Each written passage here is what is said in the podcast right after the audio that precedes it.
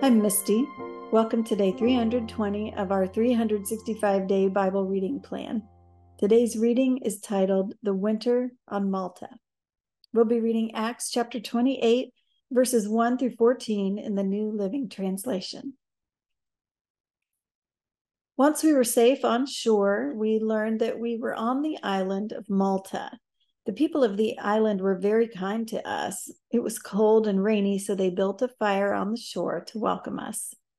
As Paul gathered an armful of sticks and was laying them on the fire, a poisonous snake, driven out by the heat, bit him on the hand. The people of the island saw it hanging from his hand and said to each other, A murderer, no doubt. Though he escaped the sea, justice will not permit him to live. But Paul shook off the snake into the fire and was unharmed.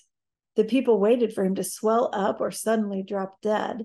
But when they had waited a long time and saw that he was not harmed, they changed their minds and decided he was a god.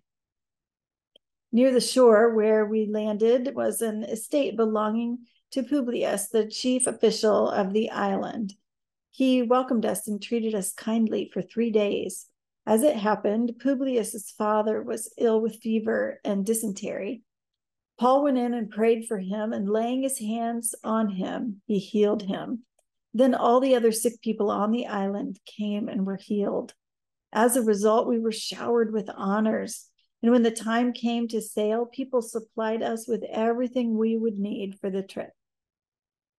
It was three months after the shipwreck that we set sail on another ship that had wintered at the island, an Alexandrian ship with the twin gods as its figurehead.